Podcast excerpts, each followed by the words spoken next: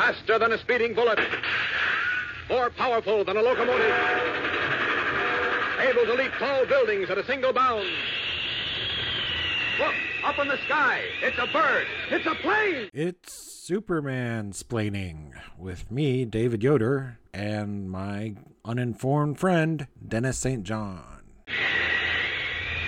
I'm David Yoder, and I'm here to talk about Superman comics. This time it's November 1992, and I'm here with my super pal. I'm Dennis St. John. I'm here to be Superman splained to about Superman comics from 1992. You know, I like the title of the podcast when I first came up with it, and I like it less and less as like, As, as we keep saying it, you know, mansplaining is a gross thing, and then making it a pun, I don't think makes it much better. I guess Eh. I'll say, but I will tell you that my autocorrect on my phone has started recognizing Superman splaining and filling it in. well, that's good. That's all I wanted. All right. Well, on to important matters. I've got trivia questions for you, Dennis, and they're about the comics that I read and you didn't. So good luck. You'll get five points for any correct answer without the the choices that I have for you, or two points. What? And 10 points if I say it before the question, right? yeah, you came up with that last time, but again, I mean, I guess you're welcome to try, but you're just going to frustrate me, and I guess that's good payback for the trivia questions in general for you being frustrating. The answer is the Morlocks. Okay, Morlocks are from X Men, I believe, so that's. It's a crossover. Yeah, okay, this is fun. And every 50 points you get, you get to read a Superman comic of your choosing, and you're at 231 points. I did double check, and I was I was right. All I'm pretty sure. I trust you. So for Man of Steel number 17, what's the name of this knockoff Doomsday looking mutant that's in Superman the Man of Steel number 17? So it's almost Morlock related. It's about this mutant character. Yeah, it's interesting. He is technically appearing before Doomsday, right? So he's like a herald of Doomsday. His name is Clobber. That's pretty close to some of the choices, but let me give them to you. A. Day Dooms. B. Clawster. Or C. Crusher. Crusher. Like, Like Crusher We- Hogan. Wesley's last name. Yeah. And Beverly. It- it's Is it actually Clawster? It's Clawster, yes, because he's got claws. I guess. Oh, no, it's terrible. I thought it was maybe because he gave people claustrophobia. No, it's C L A W. I should Cla- have probably. Clawster is a terrible name. Yeah, it's not very good, but I think it's kind of funny to see his design and see how goofy he looks, and to have it be before Doomsday, like you pointed out. But also, I think he's like twice the height, the mass size of Dooms. Like he's a big guy. So I, I have to kind of wonder if Jon Bogdanove's kind of poking fun at the Dan Jurgens design of Doomsday or not. But Yeah. He looks to me more like they're making fun of like a Kirby monster, you know, Oh yeah, like especially with those underwear, the underwear he's got on. yeah. The underwear really is like, oh, okay, that's there, I guess. Yeah, this is Superman, the Man of Steel number seventeen. The underworld rises again, or here be monsters. I like the alternate title on that one. And it's Louise Simonson on story and Jon Bogdanove on pencils, with Bob McLeod on inks. And it seems kind of like everyone got this month with the Superman comics to do a story of their choosing, like just a one off. So with Man of Steel, we get some nice monsters from Bogdanove. Yeah, And that's that- a good then- monster drawer. Yeah, and then there's like timey wimey stuff from Jurgens, and then there's uh, Mixie Pitalik fun with Ordway and Janke, and then the last we'll end on is kind of a lackluster werewolf story from the other team, but we'll get to that. Like I said, great monster designs. In this one, though, there's monsters on the cover that I don't think even appear like in the interior at all. That crazy one that Superman's lifting up with the Yeah. like snake coming out of the spine, like towards its butt. Like Yeah, that's a very weird design. That looks like that snake eats his poop. and not in a conventional like centipede way either. It's an interesting sign there. I like my favorite of these monsters is on Superman's right, so our left, the monster underneath the one that's holding his arm, the one with the weird eyes and The blue guy? Yeah, Yeah, he's a good looking his- guy. his eyes look like it would just be like tree logs that got chopped or Yeah. branches that got chopped off or something. Yeah, but there's there's some um, other really fun ones like later on there's one that's like I think pretty much just a hand or something. Is Bogdanove the guy who did the good, the best of the like hell drawings from last month or two months ago? He, he was the one, yeah, that he did. I mean, I just like his art. I think best of this current team.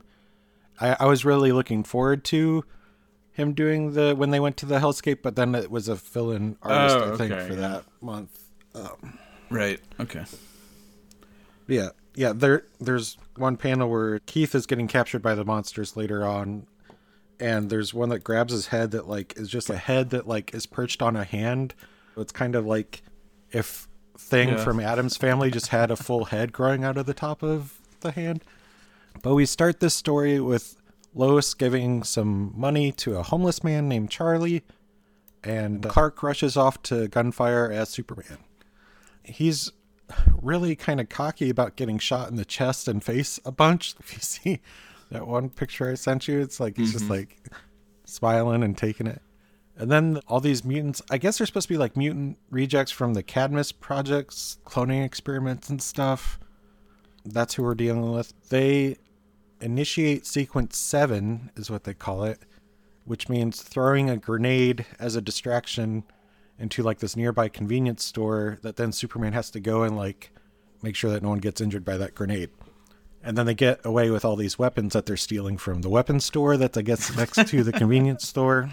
Just uh, yeah, you're like assault weapon store. Yeah, you know, comic your- book Yeah, semi-automatics and everything. Right. So uh, Keith is in this one, the kid from the orphanage that has his cat that he's still following his cat and his mutant not mother through the tunnels under Metropolis. That it's been hollowed out by that giant worm creature that was in that one issue a while back. Actually, when Superman goes underground, he flies through that same hole that the that giant worm made in the street of Metropolis, and like the construction workers say that it's going to be their lifelong project to like fix this. Wow, Thought that was interesting. that was June of '91, right? Or June of '92. Yes, that's the one that I just released today. I almost forgot to release it, even though I had edited it. But I was like, oh yeah, I need to do that. So I would say good memory, but I think you got jolted with that memory by me tweeting about it today.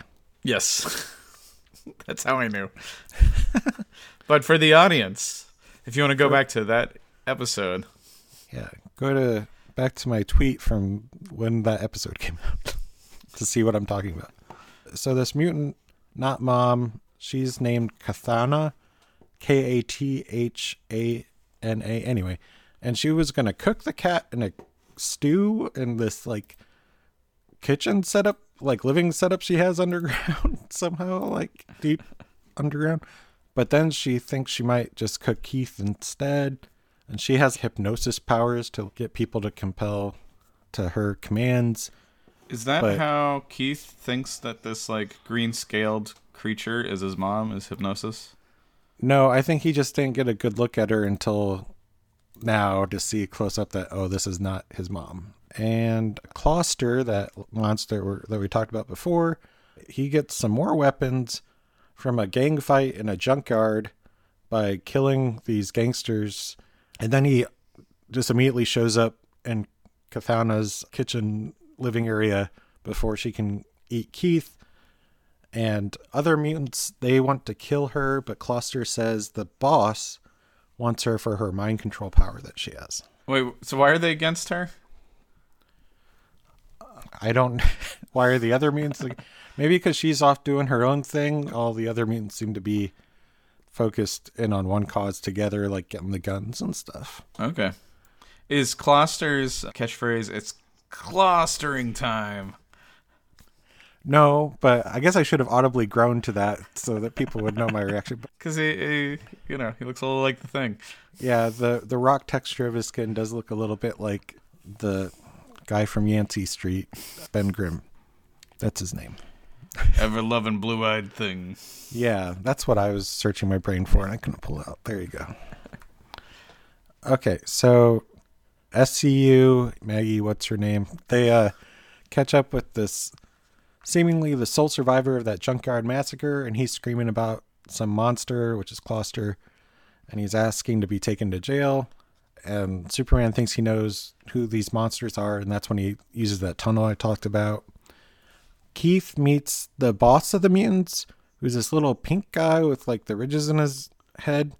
And I think the boss is supposed to be maybe one of the aliens from Warworld. Uh, Ah. the, that Brainiac had taken over, but I don't really, I don't fully remember. Anyway, the the boss he tries to recruit Keith to these underground mutants' cause, but Keith won't have it because they're bad guys. And so the boss says for the mutants just to kill Keith. But Superman shows up in the nick of time to save Keith from Clawster, of course. As he do, as he do. And then uh, there's one mutant in particular that threatens Keith that they actually do have his mother and then puts a grenade down his shirt. And I don't know if this is just this a wild bluff from this mutant or like if this is going to actually be like how Keith will be reunited with his mother at some point. That I mean, if I was making predictions like on your other podcast Buffy Virgin, I would maybe make a prediction about Keith meeting his mom or not, but Anyway, Keith gets that grenade out of his shirt, throws it to Superman, and like before, all the mutants disappear. That was their, you know, distraction tactic. But Keith's cat shows back up at the end, and so Superman flies out of the hole with Keith cat and a lot of guns. I thought that was an interesting drawing of like, you don't see Superman carrying guns very often. So Yeah. like, oh yeah. Can I just when Keith throws the grenade, there's like three panels in a row where all of a sudden his like physicality becomes really exaggerated. Yeah. And he's not looked like that before. I think those panels are like uh, swipes from Jack Davis. I think those are Jack da- Davis poses that they're doing it off of. oh, it could be. Because he drew a lot of baseball comics, and he drew in that kind of. it does look like a wind up for a pitch. Like, yeah. I thought, you know, there's just good physicality drawing in general here. You know, Bogdanove draws all these like weird bulky monsters and things, but I think he does actually do a good job of drawing a kid that looks like a kid, which I think can be a problem in comics sometimes of Oh, totally. Yeah, especially faces and stuff.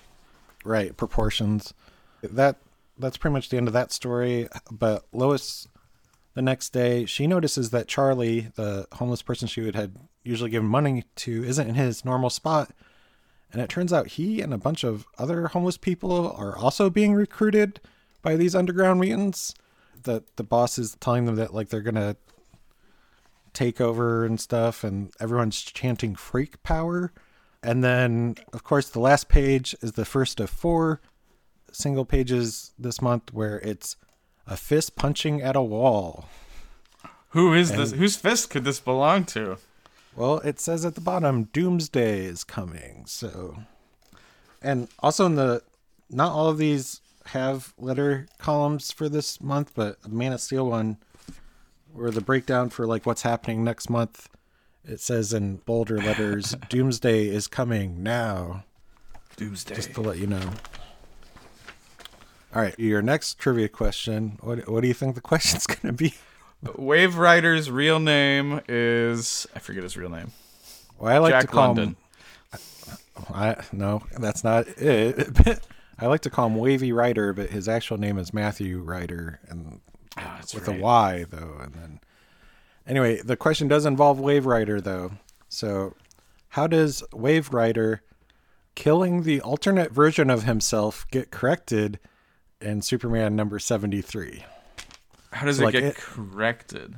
So there's a like another way. There's another Matthew Ryder because of the timelines thing. Because like Wave Rider, his future never actually happened because of the whole Armageddon Uh, 2001 thing. And so there's a Matthew Ryder who's part of the Linear Men who exist outside of time. Uh, See, this is why I don't they- like the time. Yeah, uh, their bodies merge, and uh, their timeline merges into a single but amalgamated being. Well, that's definitely cleaner. Let me give you the options I have for you. So, A, he travels back in time, of course. B, it creates a paradox and self corrects. So that's kind of like what you said. I guess I could count that as that same guess. So maybe don't want to pick that one. I don't know. uh, or C, Superman used his his super speed to do something. Oh, like Flash style. I'll I'll say the Superman uses his super speed Oh, no. style. No, it's this time travel. It's Dan Jurgens. It's all about time travel. It seems Uh, like time travel only makes things worse. It's interesting. Jurgens is like, I can do anything I want. I want to make a complicated and messy story. Yeah, I don't know if it's like he has like a love of like the Legion of Superheroes thing, which like they're from like the future, and you know, like if that's like the root of it, sort Yeah. of thing, and then it's just like, oh well, so we can do time travel in our comics, and then like it just it gets so convoluted. I I feel like I brought it up before, but I don't know if it registers for you at all with DC Comics. Do you remember Zero Hour that? Event Yeah, I remember? Zero Hour. Yeah. that's going to be messy when we get to it. I think that's in like 93 or 94, but like I read the main thing I think when it came out and I still feel confused thinking about it now. Anyway, we'll we'll we'll see what happens. But today we're just talking about Superman 73, Superman and White Wave Rider trapped at Vanishing Point or Time Riders. And like I've mentioned a few times, it's Dan Jurgens on story and layouts, and Brett Breeding is doing finishes. So Superman shows up at the Justice League complex in New York, and Booster Gold is there too. And Booster Gold starts shooting at Liri Lee as soon as she appears because she's following Superman. Booster doesn't like the Linear Men because they tried to that whole They were trying to fix his time travel. yeah, and the time and time again. Uh, it seems like Booster, as a time traveler, knows that Superman is going to have a mullet, and so he beats Superman to the mullet punch. Yeah, that is happening. Maybe he's like, I'm modeling this for you as a good look. I think you'll like it, Superman. Okay. Uh, so Liri Lee, she's there to warn Superman that Wave Rider is dangerous. He's unhinged, more than usual, or whatever. and uh, He's not just riding the wave anymore. He's snorting it. yeah, he's he's snorting. He's going hard on time.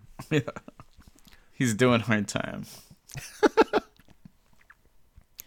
So Clark and Lois are getting ready to go have a double date with Pete Ross and Lana Lang, and as they're leaving, they run into Gary, who's the guy from that spousal abuse storyline, and Lois asks him if he's heard from his wife and kids, and he responds, "Look, I'm getting counseling. I'm trying to work out my problems. It's my business, not yours," which is pretty justifyingly, I feel like, a response to have for the people that like knocked out a window and door of your apartment building. But yeah, anyway, that's all I'm saying about that storyline because I don't really want to address that anymore. Hopefully, that's the end of that. At the restaurant, Clark thinks to himself, Still can't believe Lana and Pete are getting married, but they do seem happy, I guess. I wonder, though, I wonder if she's told him our, uh, my secret. And so it's like, this is the root of the whole thing of like Superman not liking Pete and Lana being together is because Lana knows his he Huh. he told her his secret or she figured out his secret of him being Superman. Anyway, it just seems so petty. But Pete mentions in conversation that you know, he's happy to be with Lana even though he's not a senator anymore from the Sons of Liberty disgrace, but that they're planning to have kids in the future and he asks if Lois and Clark are planning to have kids, and there's this awkward silence, and then the table next to them, an old man like keels over and like ends up with his head in his like food or whatever. Turns out that old man is the grandfather to Matthew Ryder, aka Wave Rider, who's having a lunch at the same restaurant as Clark and Lois and them as a child. And so, of course, Wave Rider shows up and he freezes time, giving Clark enough time to switch into his Superman outfit because I don't think there's much point of Clark helping out Wave Rider as opposed to Superman. And then Wave Rider takes Superman Superman to the vanishing point, which is like the linear men's like headquarters that exists outside of time. Yeah, and uh Sorry, I have nothing to say really about this. Uh, yeah, okay, okay. Huh. I feel like I'm given a book report for something that like I didn't like I'm making up stuff, but like I don't I don't it is what Yeah. it is. This page, the full page spread, where it's like mm-hmm. a lot of Xerox copies of them moving around. They do that exact same thing for the time travel for Terminator versus RoboCop, which I think I can pull up right now and show you. Oh, I'd like to see that. I thought it was on my shelf. I usually keep it on my shelf. Is that in the Dark Horse collection that you have? Yeah. No, no. It's just its own book. It's Walt Walt, Walt Simonson and Frank Miller did it. Oh, it's ter- it's see, I you're talking about comics. I automatically assumed it was Superman and Terminator, but it's just a Terminator book. Is what you meant. Yeah, it's Terminator and RoboCop. Oh, oh, and RoboCop, not Anyway, Terminator, it's- RoboCop, and Superman. No. All right. Well, I can pull it up online. Anyway, it's just interesting. I think at that time period, it was like we have this ability to photocopy things, and Yeah, and that was actually my next thing I was gonna say is the Wave Rider is like showing off his time powers, and he makes like there's all these duplicates of him and Superman. This in the cover and the dinner scene, it shows off that Jurgens is using this reduction feature on a copier machine. But I actually I like it; it makes for interesting visuals. So the robed linear man reveals himself to be Matthew Ryder to Wave Rider, and so of course Ma- Wave Rider kills him. he like blasts him with his time powers or whatever. And he, I didn't send it to you, but he's like all burnt up, like and smoking, like oh, like it's not a nice death.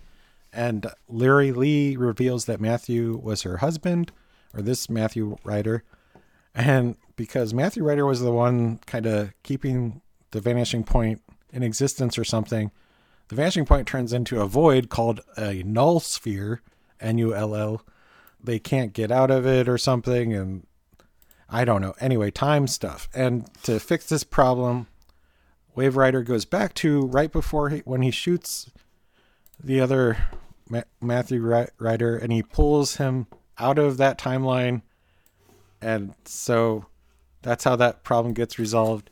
And this, of course, leads to Wave Rider becoming a member of Linear Men, much to the chagrin of the old man with the cyborg eye that's also a Linear Man cable. Guy. Yeah. cable. Yeah. All right, I dropped. I'm dropping a screenshot in it, on it now, and it's a screenshot from Cartoonist Kayfabe. I realized they did an episode about it, so that's where I pulled it from. Let me see. Oh, that's interesting. This looks more creative in the use of like rotating Yeah. the figures and stuff, whereas like the Dan Jurgens Superman uh, multi layers are like definitely kind of just like a like ten percent reduction each time sort of thing. Yeah, and there's not a clear path of like the direction that the time travel is moving. It's just like Yeah, it- everywhere. I feel like it's hiding the use of the technology a little bit more. All right. So yeah, Wave Rider's a linear man now. Yay! I guess that's a good thing. And Superman goes back to the restaurant as Clark, not as Superman, and he gets to witness the death of Matthew Ryder's grandfather. And then we get another page of Doomsday punching a wall. His glove is starting to tear, and he starts to make a dent in the wall. Doomsday is coming. And he's also screaming about a uh, Ninja Turtles villain. Krang! No, I think that's supposed to be the sound effect of I him know. punching the wall. No, it's him being like, Krang, you've cursed me again! Oh, Krang is the one that sent him into this trap dimension. I see. That's that's the origin of Doomsday, of course, as we all know. And there's a cool one-page ad in this issue. It's also in another one of the issues. It says Doomsday is coming for Superman, And this time, the never-ending battle ends, and it's a like a white silhouette of Doomsday in front of a bloody Superman shield against a blue background. Yeah. So there's no spoilers here. Like everybody knew this was going to be the death of Superman. This was like a hyped event, which is kind of interesting. It's like not a it's not a reveal, you know? Yeah, I feel like with the way solicitations for comics worked probably even back then it's like it's it's known at this point that Superman is going to be killed. They know that it's Doomsday is coming. But it also does feel just like very abrupt that this is happening. Yeah. Like cuz there was Like they've got the long running subplots about domestic abuse and they have not been doing a long running subplot about doomsday, you know. well and like I expect the the mutants that are underground like that story is going to have to be put on the back burner while uh, Superman is dead Right. here cuz like we're going to have to deal with that. Yeah, so I'll be curious to see how it's addressed going forward and everything. But speaking of going forward, your next question for the next issue of Superman comics is uh okay, this kind of involves I don't know if you read much of the text in the things. Mostly I looked at pictures. Okay, well let me set this up. So Mxyzptlk shows up in Adventures of Superman 496. And there's a sequence at the end where he has Lex Luthor strapped up to an electric chair. And there's mm-hmm, 3 mm-hmm. Mxyzptlks, and they each have a lever that Mixie tells Superman that like one of the levers is not electrically charged. Okay, so like only one lever is safe to pull, and also of the three Mxyzptlks, one of them is truthful. The other two are going to lie. And, Ah, your classic labyrinth riddle. yeah, it's like the two doors sort of thing. So Superman is allowed one question, and he asks which one of the jolts, or which one of them holds the jolt-free lever. So the Mixie on lever lever one says, "I hold the jolt-free lever."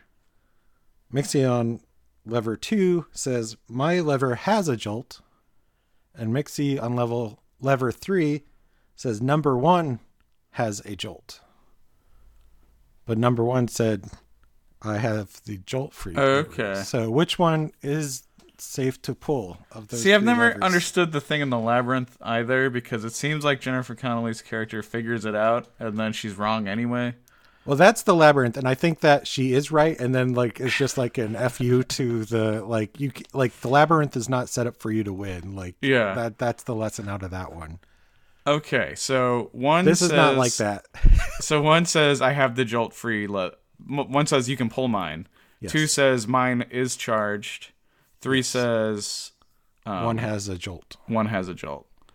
So I would guess then Are you as smart as Superman, Dennis? I'm probably not as smart as Superman. I don't have a super brain. It sounds like one is the one that's safe to pull.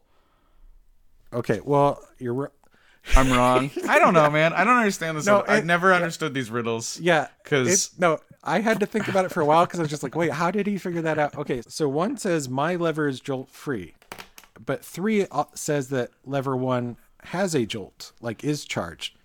So that means one of them has to be lying because both of those things cannot be true. But that also means one of them has to be telling the truth. Okay, so then So the middle one has to be a liar. Is lying, and his is the jolt free one, and so that is the right answer. Yeah, right. Alright. It's like it's yeah. No, it. I didn't mean to give you a headache. The uh, but like I thought it was kind of neat to be like, oh yeah, it does. It does work, and I promise the re- the rest of the story is more fun than the the puzzle that we just did. So uh, it's Adventures of Superman 496, Truth and Consequences. There's no alternate title, but on the cover, Mxyzptlk is like on a president billboard running for president, and he's knocking the sign painters off.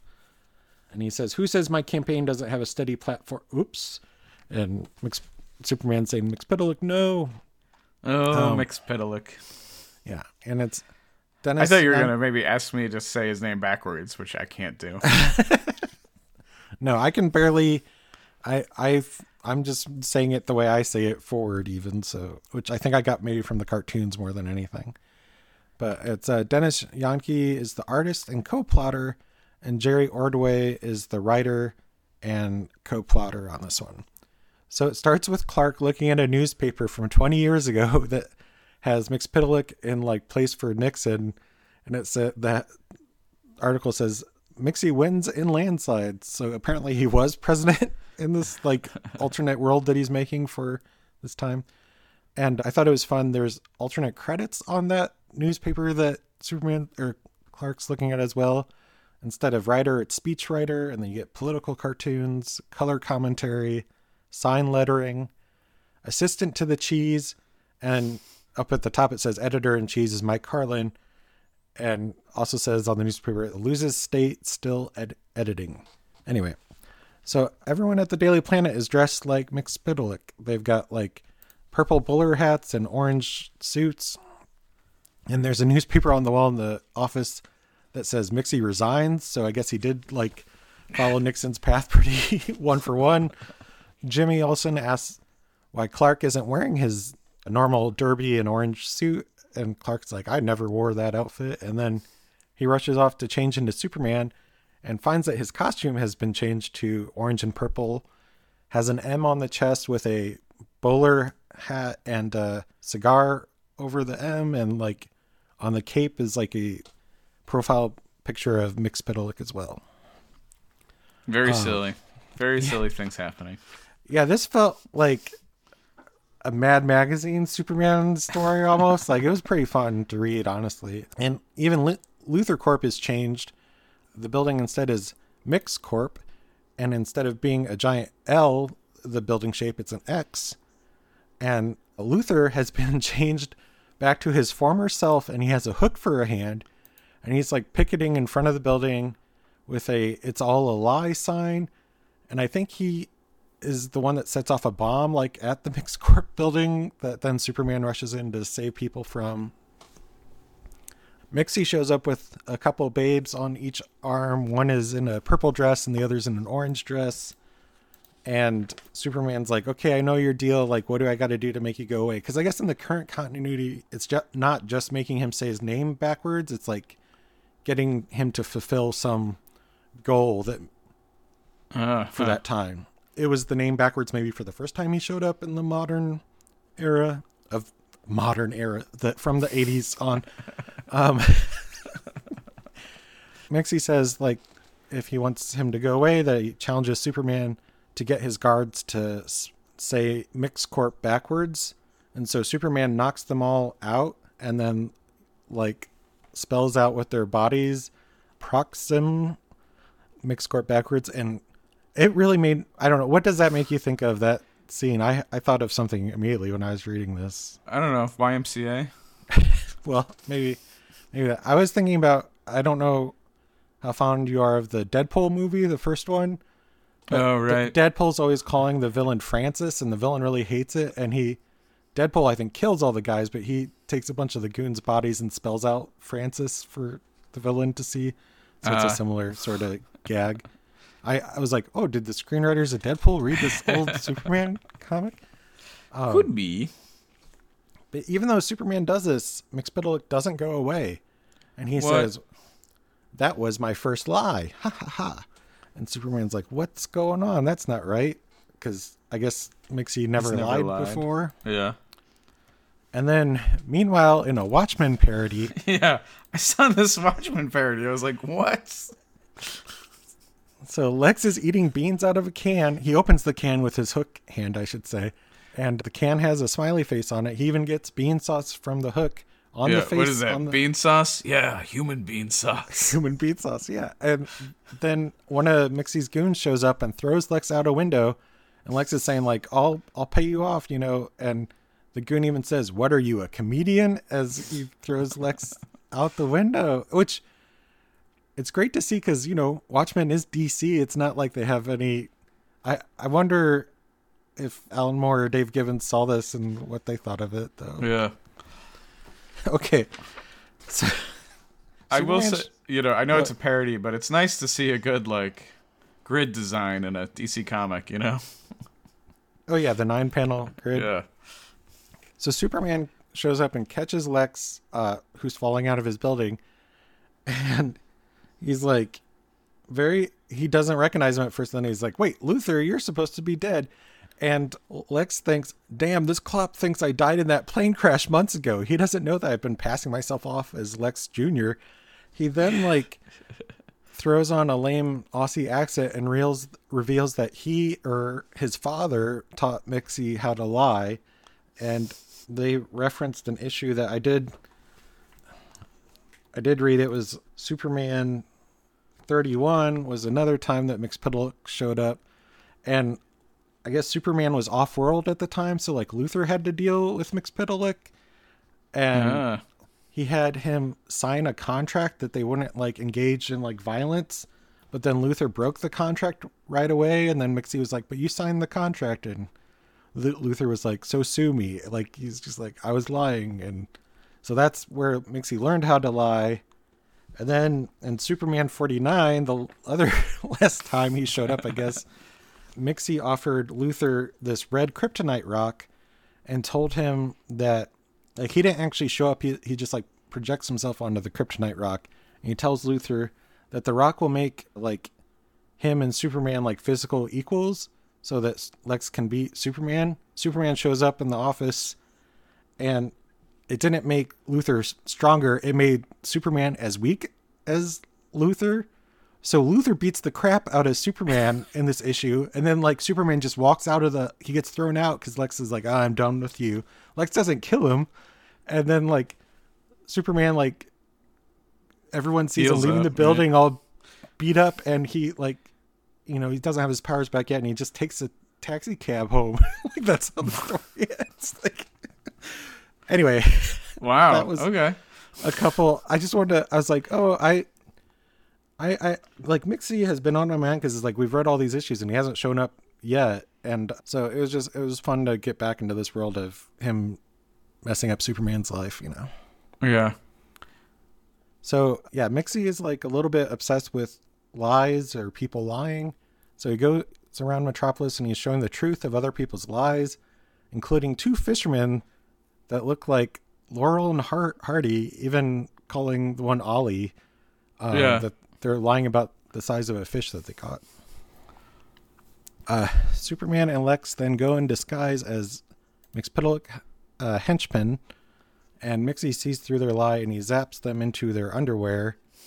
And where Superman is wearing boxers with Superman shields on them, and Luthor has boxers with L's on them. In the background, Lex's hand, like hook hand, like disappears, and he has a normal hand for like a panel or two. Like, Whoops. Um, yeah. So I want my no prize for that one. And then Superman challenges Mixie one last time, and that was the thing I went over like in great detail at the end. And when Superman guesses right, Lex turns back to his Lex 2 former self, and then we get another page of Doomsday punching a wall. There's also an ad in this issue for the first pe- appearance of Doomsday, which is Superman Man of Steel number 17. It's just that hand punching a wall. That's what's the first Huh. appearance of Yeah. Doomsday. And it's the same month that it came out. And in this ad, it says limit to $5 when like the cover price is like a buck 25. Like they're already like trying to price gouge kids that like these are collectors yeah. issues. And the fact that you got this now, you know, all these years later, uh, you probably paid like a quarter or something. Yeah. I don't know. Yeah. you probably paid the hundreds and hundreds of dollars that these first appearance of Doomsday mean this comic's gonna be worth, right? Yeah, these are impossible to find. These Superman comics from the '90s. Also, All right, So this is the first time we've seen this ad that you showed me. Is the first time we've seen Dooms Doomsday's face, which just seems like crazy marketing to me. That like the first can- canonical appearance of his face is a is a house ad, right? that's an interesting point to make because yeah, this it, like they've been keeping him like it's just a hand punching a wall, like with the hand starting to get revealed with the like the outfit getting torn away, but like that the ad in the other issue was like a silhouette, like I said, so you kind of have an idea what he looks like overall, but Yeah, they're grabbing a image from like a previews or like diamond solicitation that like reveals what Doomsday looks like, and Superman's all bl- they're bloody, you know, like so it's like and even a- like when Doomsday does appear, I don't know if you're gonna. I don't know. We haven't talked about this. If you're gonna read like the Justice League comics that he appears in and stuff, that's like the hype up for it. He's in a containment suit for a while. Like it's a while before all that gets like torn off of him and we we reveal his real appearance. So yeah, there's a whole month of Doomsday, and then it's that's next month is like all just like Doomsday. Doomsday is coming. He's uh he's he's here. I don't I keep saying that that's what they keep using in the text of the ads and things. And then it's the following month that like the the final battle actually takes place then as well. But we'll get to it. Uh, it'll be fun fun to talk about. I feel like yeah, this is what we've Yeah. been amping up to with this podcast in general. It's just like we know it's going to happen. All right, so your next trivia question. I don't know. I don't think you've gotten one right so far. no, no, it hasn't been a great month for for me. All right, so what is the fate of the Jackal and Superman in Action Comics 683? The Jackal. Uh, this one's easy. The Jackal dimension travels to the Marvel universe where they become the villain that makes the Spider-Man clone and starts the whole Spider-Man clone saga, and is a very disliked Spider-Man villain because of that. yeah, the Clone Saga. That's. Hey, you're right. You get five points for that answer, Denis. Can you believe that? I can because I know I'm I'm right that that's no, the that's name of not the, villain. right. That's not the right answer. The Jackal is the villain that makes the Spider clone though. Okay, but this is DC Comics Jackal. I I kind of forgot about that guy until you said that, but uh, yeah, I guess sometimes they share names. These companies. Uh, So this Jackal, his fate is that either a he escapes, b he dies, or c he gets arrested. I think he's gonna die tragically, but Superman doesn't kill him. Yeah, that's one of the choices that is not right. So you're zero for four now. He gets arrested at the end of it. Wait, I got another prediction. What happens to him? He gets merged with a rabbit, and he becomes the jackalope. Oh, from what was the America's hum, Funniest Home Videos knockoff that Dave Coulier hosted? Yeah, America's Funniest Fast as People. fast can be. You never catch me. They didn't invent the jackalope, by the way. That's just like uh, That's- kind of a cryptid urban legend creature. I was a very dumb child that loved watching whenever that showed up on that. Do you remember? Uh, oh my god, it was just Dave Coulier doing a high voice. Do you remember? Uh, there It was, was, the best part of Full House whenever he would do like he had his woodchuck puppet or Yeah. whatever, and Got any wood? which shouldn't have passed Do you mustard remember? for a Uh, there children's was like show. But a big. Um, there was like a viewer can name the jackalope. Do you remember that hype that the viewers got to name that character and what his name became? no, what was his name? Or I maybe knew and I've forgotten. I don't know why this will always be stuck in my head. It's his name. The viewers chose this was Jack Ching Bada Bing. Because it's funny, Denis. That's why you picked Jack Ching Bada Bing, the Jackalope. I mean, we just Oh you know goodness. we just had no real idea about what humor was back in the nineties. Wow. Okay, well, going back to the 90s with this Superman comic, it's Superman in Action Comics 683 Night of the Jackal, or The Trial of the Jackal. And Roger Stern's the writer, Jackson Guice and Denis Rodier are the artists. And I wish I could say this was more fun to read because, like, we've got a werewolf character, and this is after we've I done it's the a vampires. This is after we've done vampires and demons already, which like those were actually issues I was dreading getting to before we covered them because like I was just like, there's no way this vampire storyline or like the like going to hell thing is gonna be like good. But then those were actually pretty fun to uh-huh. cover, and this one just falls a little flat. Um, this artist again, uh, he's you know draws a little more realistic and for this story, I don't feel like it works as well. Where like the Jackal character, it just looks like he's wearing cheap makeup effects, like on a low budget TV show, like he looks more dog-like and just happens to have like long hair Yeah. stuff. It is uh, interesting that they like did these weird limitations. It does look like just like monster makeup, like not even like prosthetics, you know. Yeah, it it's just not great. So the jackal, he's stopping criminals, but he's doing so by killing them all as he goes about his way. Maybe the most fun thing in this issue is that Superman gets help from Robin and Batman Superman compu- or supercomputer, not Superman computer, but to track the down the jackal. Bat-puter. Batputer. Um, and I just thought that was fun, and it was also like a callback to like, oh, this kid helped me in the supernatural adventures we had last time, you know. And the last caper that where Superman catches up with the Jackal, it's uh these old guys that are like going to commit arson, that talking about it in the bathroom stall at a strip club where the Jackal is just hiding in the stall and overhears them have this plans.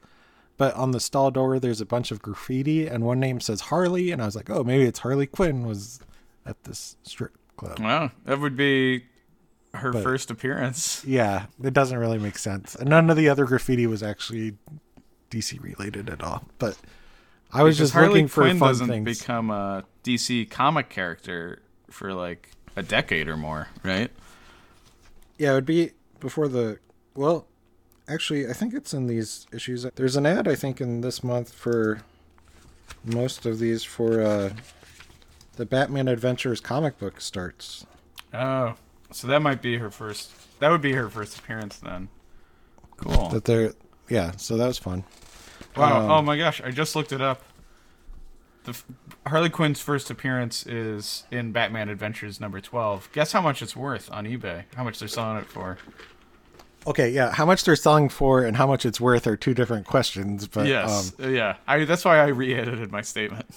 I'm guessing that someone's trying to get like $150 for that comic. Somebody's trying to get $4,800 for it.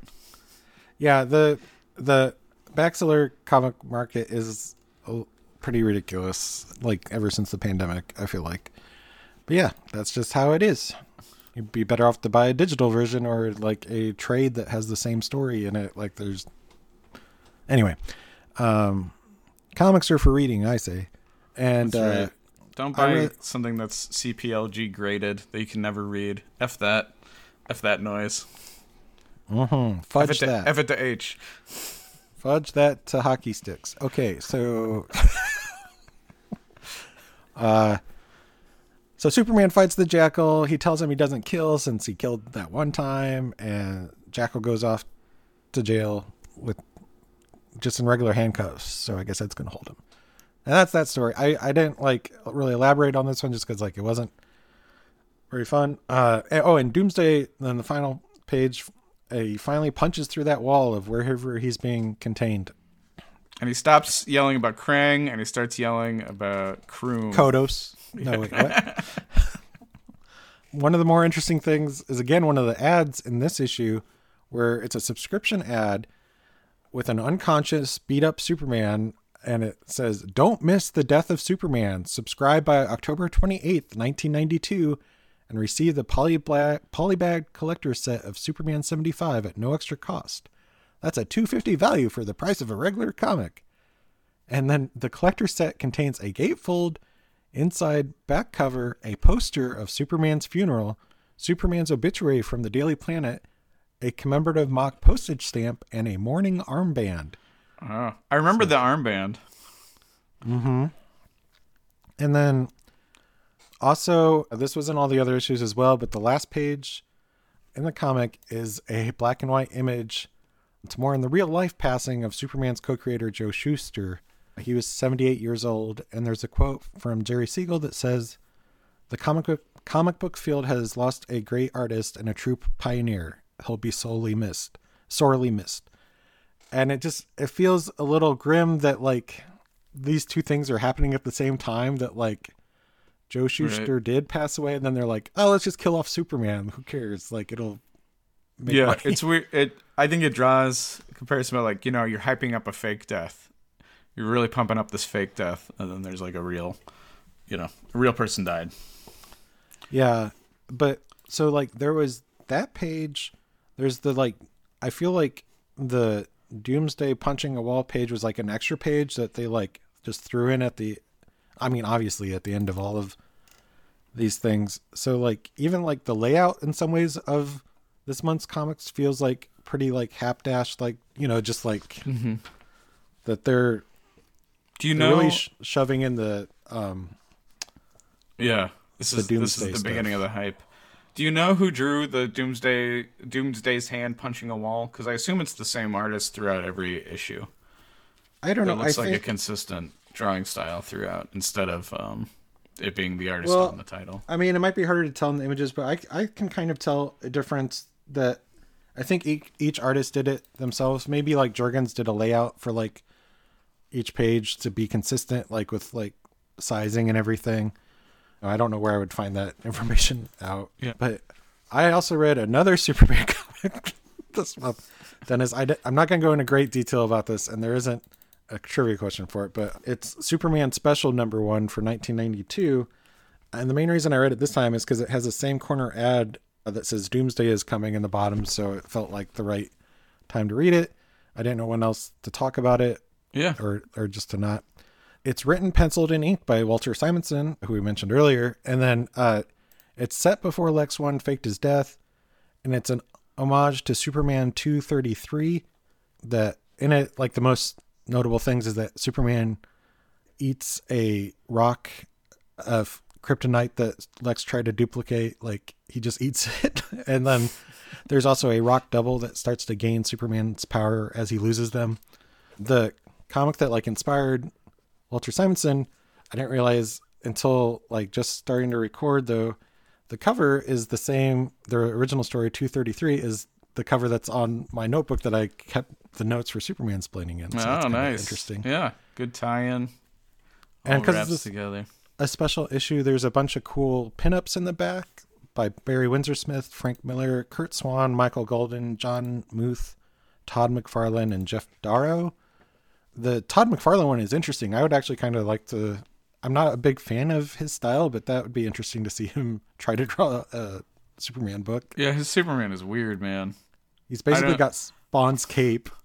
and then- it really shows i don't know like you know i always think of mcfarlane as one of the image guys who can actually handle like stuff you know he's not just flash he has some solid background but this anatomy is bonkers this is like shows maybe he can't really draw like a normal human but it's fun to look at. And the Geof Darrow one is really good. It like has like Moebius vibes, and it's like uh, yeah um, Superman's one's like facing this alien spaceship that like I want to read that story. But anyway, that was the Superman comics, and you got a couple more chances to get some points, maybe from trivia with the bonus questions now. don't pity me I'm not pitting you. There's just I mean, well, we'll we'll see. Maybe you won't get any. Who knows? so, what's the slogan for Doctor Franken on Game Boy on the back cover of three out of four of the Superman comics this month? They didn't Uh, even. it's alive Ooh, that's a good tagline. That's not one of the choices.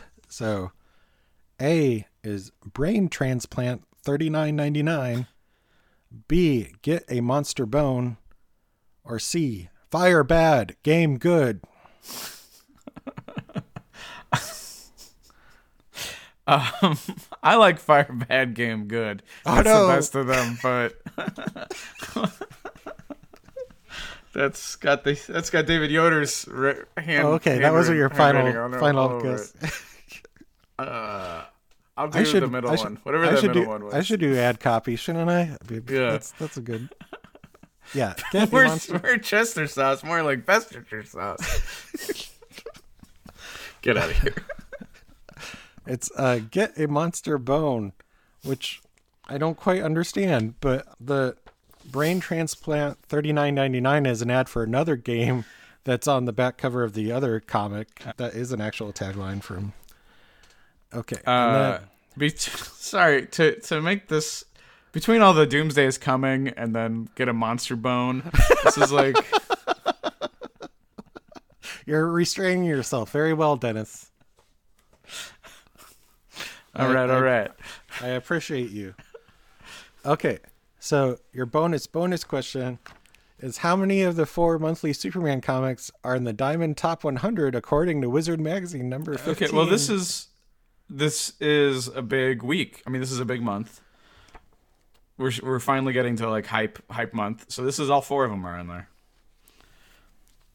That's not one of the choices. But I will give you the choices. You could have almost gotten the double points. That would have been good. Is it A0, B1, or C3? Uh, three, three are on it. Yeah, three. Let me double check that they didn't somehow. Yeah. And, of last course- last time you said it was they were like in the bottom ten, right? Yeah, it's 96, 97, and 100 are the, their uh, where they finish out in. Wow. these- and these are the- these are the f- first appearance of Doomsday. You'd think there'd be some like bumps in the numbers. You think maybe, but maybe they didn't plan it well enough in advance to get like the word out in time too. And for the top 10 for this month, DC has 0 again. Marvel has 7 out of the 10 and Image has the other 3. Man, DC, you're in a you're being a mess right now. Pull it together, '90s DC.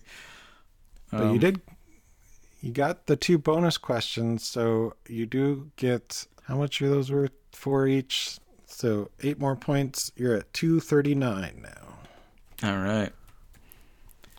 Wouldn't it be really disruptive if I got it next week and then I I read a comic and it's between like I mean Superman? that's what it, it's going to be doomsday fighting and then a dennis episode and then we'll finish off superman dying Yeah. well, that's fine i'm okay with that All right, if you're okay with it. It feels like it's disruptive to the flow, but I don't think our audience cares very much one way or the other. oh the only other thing because it's behind me the death of superman the collection the first thing it starts off with is it has the four pages of doomsday punch in the wall are collected together like it doesn't have the other issues but it's like that's how Ah. it should be you know to set up that Yeah. story Okay, yeah. That I remember that. That's how I remember those pages together. Yeah. Sure. Um, well, that's all I got. Maybe I'll tweet out the uh, fire bad game good and see if I can trick anyone into thinking that was the actual ad or something. And, Yeah, man. yeah, awesome Yoder on Twitter. And Denis, where are you pulling hijinks and pranks online? I'm full of pranks all the time on Denis Comix. That's D E N I S C O M I X. That's my Twitter, my Instagram, and my .com. And my Patreon is Denis St. John, D E N I S S T J O H N, for Monster Comics. And I'm on another podcast called Buffy Virgin, where we watch Buffy. But you've watched all the Buffy now. You just haven't released all those episodes yet. But Yeah. Uh, someday we might release another episode. All right, I look forward to that, and I hope you look forward to uh, you listeners be like Doomsday and be coming back to listen to the next episode of uh, Superman splaining, and don't be a Lex loser. All right, Don't be a Clawster. no, you can be a Clawster. That's fine. No, don't. It's so lame. All right, we're done.